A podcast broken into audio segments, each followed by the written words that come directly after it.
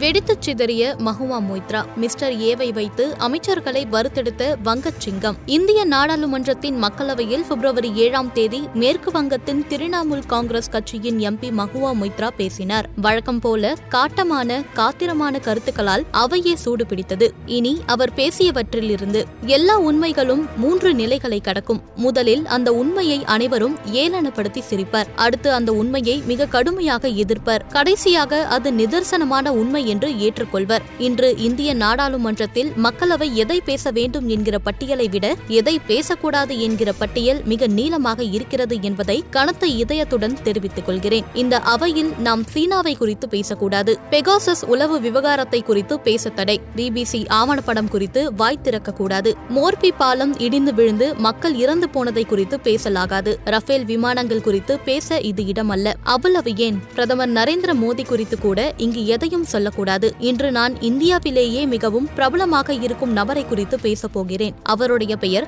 ஆங்கிலத்தில் ஏ என்கிற எழுத்தில் தொடங்கி ஐ என்கிற எழுத்தில் நிறைவடையும். அவர் பெயர் அத்வானி அல்ல. இந்த உரையில் அவரை மிஸ்டர் ஏ என்று அழைக்கிறேன். அவருடைய நிறுவனத்தை ஏ கம்பெனி என்று அழைக்கிறேன். ஒரு முன்னாள் முதலீட்டு வங்கியாளர் என்கிற நிலையில் எல்லா கம்பெனிகளும் செழித்து வளர வேண்டும் என்றே நான் விரும்புகிறேன். ஆனால் நேர்மையாக உழைத்து சம்பாதிக்கும் இந்திய கம்பெனிகள் செழித்து வளர வேண்டுமே தவிர ஏமாற்றுக்காரர்கள் அல்ல. அடிப்படை கட்டுமான துறையில் இருக்கும் நிறுவனங்கள் பெரும்பாலும் ஐந்திலிருந்து பதினைந்து சதவீதம் வருமானத்தை மட்டுமே ஈட்டும். அதுவும் எல்லா விஷயங்கள் சரியாக நடந்தால் மட்டுமே இது சாத்தியப்படும். ஏ நிறுவன பங்குகள் வர்த்தகமாகும் விலை மதிப்பில் கூகுள் அமேசான் போன்ற உலகத்தர நிறுவனங்கள் கூட வர்த்தகமாவதில்லை. எப்படி பார்த்தாலும் பங்கு சந்தை என்பது நிறுவனங்களின் அடிப்படை விஷயங்களை மூலமாக கொண்டது. ஒரு காலத்தில் ரஷ்யாவை சேர்ந்த ஒரு நிறுவனம் இந்தியாவின் பல்வேறு சுத்திகரிப்பு ஆலைகளை கையகப்படுத்திக் கொண்டிருந்த போது இது இந்தியா மீது தொடுக்கப்பட்ட தாக்குதலாக பார்க்கப்படவில்லை. மும்பை நகரத்திற்கு தேவையான மின்சார திட்டங்கள் தொடர்பாக கத்தாரிலிருந்து நிதி முதலீடுகள் பெறப்பட்ட போது அது இந்தியா மீதான தாக்குதலாக பார்க்கப்படவில்லை. நாம் அனைவரும் ஏமாற்றப்பட்டு இருக்கிறோம் ஒரு தனி மனிதனின் அதீத சொத்து மதிப்புதான் இந்தியாவின் கௌரவமா? இல்லவே இல்லை. இந்தியாவின் கௌரவம் இந்திய நிறுவனங்களின் வலுவான கட்டமைப்புகளில் இருக்கிறது. நான் வால் ஸ்ட்ரீட் ஷார்ட் செல்லர் நிறுவனத்தின் குற்றச்சாட்டுகளுக்கு செல்ல விரும்பவில்லை. நான் இந்த அவையில் கடந்த இரண்டாயிரத்தி பத்தொன்பதாம் ஆண்டு முதல் எழுப்பிய கேள்விகளுக்கு விடை விடைகள் வேண்டும். பிரதமர் அவர்களே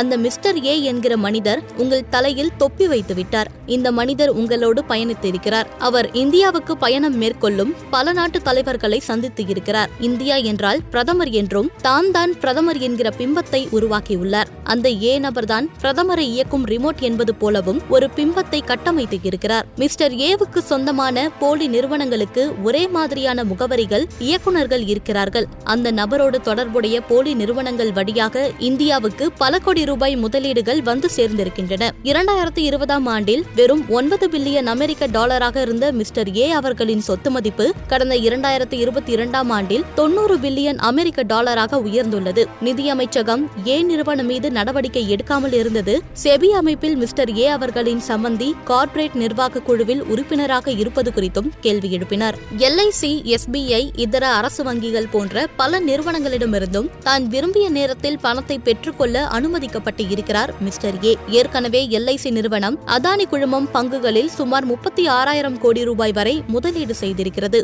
இந்தியாவின் மிகப்பெரிய பொதுத்துறை வங்கியான எஸ்பிஐ சுமார் இருபத்தி ஏழாயிரம் கோடி ரூபாயை இவரின் நிறுவனத்திற்கு கடனாக கொடுத்திருக்கிறது. இதற்கு மேலும் இந்த இரு நிறுவனங்களும் அதானி குழுமத்தின் எஃபிஓ பங்கு வெளியீட்டில் ஆங்கர் முதலீட்டாளர்களாக இருந்தது ஏன் என பல்வேறு விதிமீறல்கள் மற்றும் நிதிசார் சிக்கல்களை பட்டியலிட்டு பல காத்திரமான வாதங்களையும் முன்வைத்தார் மஹுவா மொய்த்ரா. மஹுவா மொய்த்ரா பேசுகிறார் என்றாலே அவையில் சலசலப்புகளுக்கும் எதிர்ப்புகளுக்கும் பஞ்சம் இல்லை என்பதை நாம் அறிவோம். ஆனால் இந்த முறை அது சற்றே கூடுதலாக இருந்ததும் இங்கு குறிப்பிடத்தக்கது.